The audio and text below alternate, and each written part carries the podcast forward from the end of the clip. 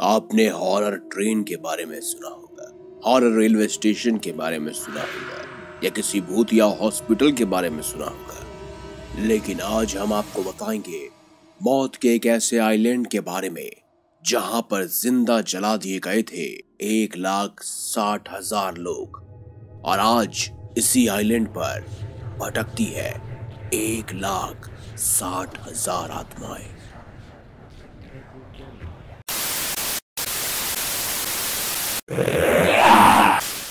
आप देख रहे हैं हॉरर इंडिया टीवी प्रवीण के साथ। इटली में एक ऐसा आइलैंड है, जिसे आइलैंड ऑफ़ डेड के नाम से जाना जाता है।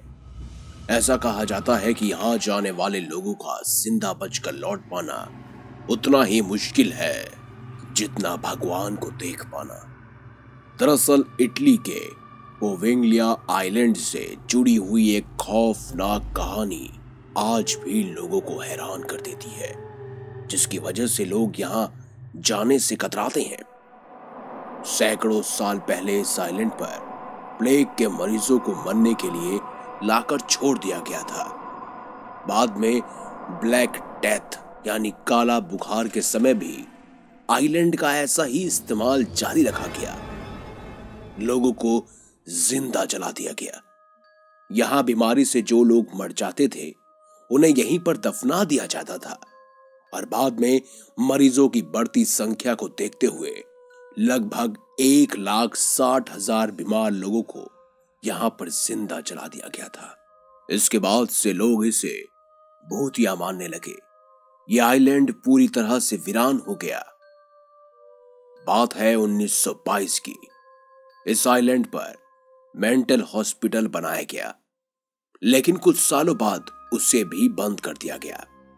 बताया जाता है कि यहाँ पर डॉक्टर्स और नर्सों को कई असामान्य चीज़ें नज़र आने लगी थी। वहीं पागल खाने में भर्ती मरीजों को भी प्लेग के मरीजों के भूत दिखाई देने लगे थे। लेकिन इस आइलैंड की कहानी यहीं खत्म नहीं होती। 1960 में एक व्यक्ति ने इस आइलैंड को खरीद लिया था।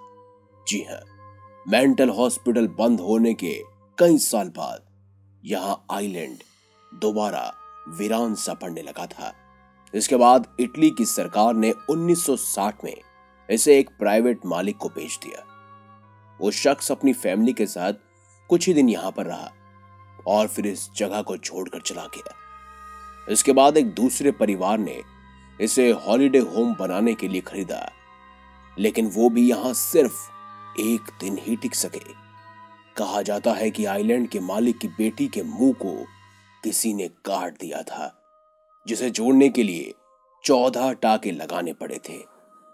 कहते हैं उनकी बीवी, यहाँ तक कि आइलैंड के मालिक और साथ ही उनके घर वालों को इतने इतने भूत दिखे, इतनी आत्माएँ दिखी कि उन्होंने आधी रात को ही उस आइलैंड को छोड़ दिया। इस तमाम घटना के बाद भी कई लोगों ने इसकी पड़ताल करने की कोशिश की। लेकिन सच की तलाश में गए ज़्यादातर लोग यहाँ से ज़िंदा लौट कर नहीं आ सके। उसके बाद ये आइलैंड हमेशा के लिए वीरान हो गया। हालाँकि जो लोग बचकर वापस लौट आए, उनका एक ही कहना था। वो हमेशा कहते थे कि यहाँ पर बीमारी से मरे हुए लोगों की आत्माएँ भटकती हैं। इस आइलैंड पर रात गुजार चुके एक शख्स ने बताया कि किसी ने उसे तुरंत ही उस आइलैंड को छोड़ देने के लिए कहा था।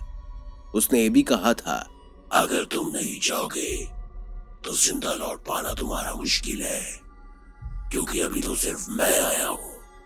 अभी धीरे धीरे हज़ारों और लाखों आएँगे, और फिर तुम यहाँ से बचकर नहीं जा पाओगे।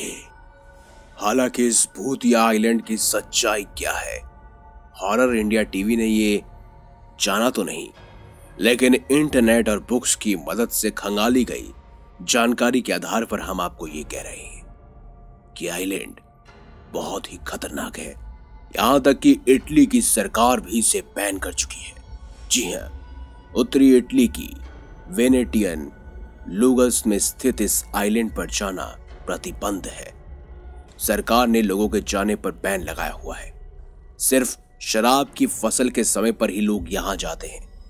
मछुआरे भी इसके पास सिर्फ़ मछली पकड़ने जा सकते हैं, वो भी एक खास तरह का लाइसेंस लेकर, और वो भी सिर्फ़ कुछ घंटों के लिए। लेकिन कुछ समय बाद वहाँ मछुआरों ने भी जाना बंद कर दिया, क्योंकि उन मछुआरों के जाल में कई मरे हुए इंसानों की हड्डियाँ फंस चुकी थी।